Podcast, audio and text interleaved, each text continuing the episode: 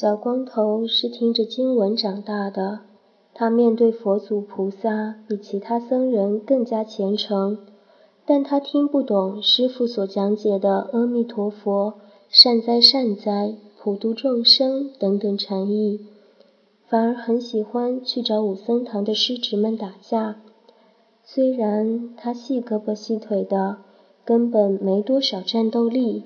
可是，这是他唯一能玩的游戏。普真寺几乎是与世隔绝的，寺内生活完全自给自足，日子过得清苦。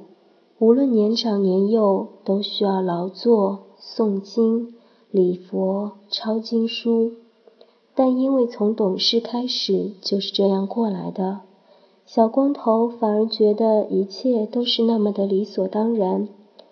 他不知道，五岁的小孩其实是可以抱着长辈撒娇耍赖、不讲理的。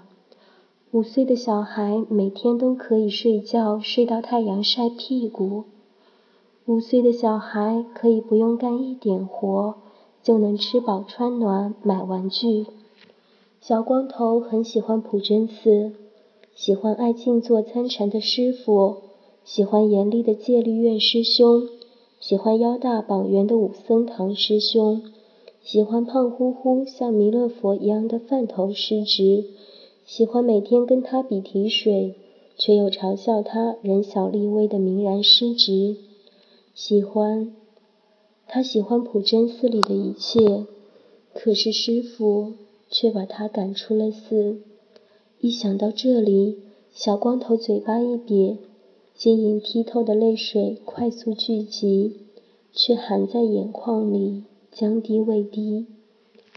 又长又密的睫毛像是沾了水的蝴蝶翅膀，再也飞不起来了，看着让人一阵心疼。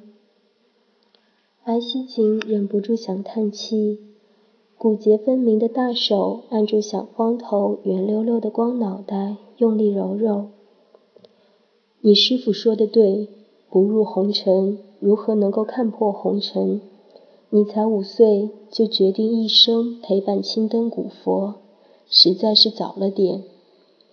五岁半，小光头很认真地纠正白西锦关于他年龄上的错误认识。看着小光头较真的样子，白西锦差点笑出来。好，好，五岁半。爸爸错了，不该记错小进城的年龄。嗯，爸爸是什么？小进城好奇地问。山上都是出家人，斩断了一世红尘，几乎不会谈论俗世间的事情。而小进城又是个弃婴，未免他总是纠缠于我的爸爸妈妈为什么不要我这种令人心酸为难的问题。僧人们便有意无意地避过了某些常识性的教育，以至于像爸爸妈妈这种对于正常人来说代表着最亲密、最重要的人的词汇，在他脑海里反而陌生的一片空白。白希锦哽了一下，才道：“你以后就会明白的。记得从今以后，我就是你的爸爸。”你要叫我爸爸，这说了等于没说啊！小京城不高兴地嘟着嘴。哦，小孩子的忘性总是很大的。车子渐渐开出山区，驶上国道，沿途的风景从山峦森林变成农田民房。小进城又活跃起来，他趴在车窗上，看着外面与山里截然不同的风景。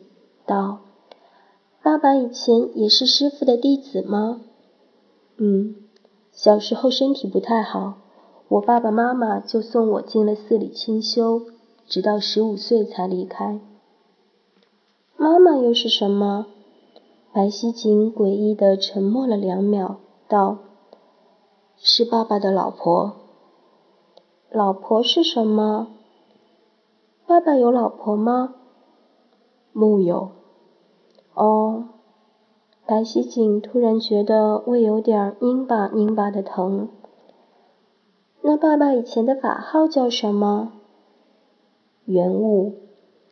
白希景不着痕迹地松了一口气。小包子是什么的，果然最坑爹了。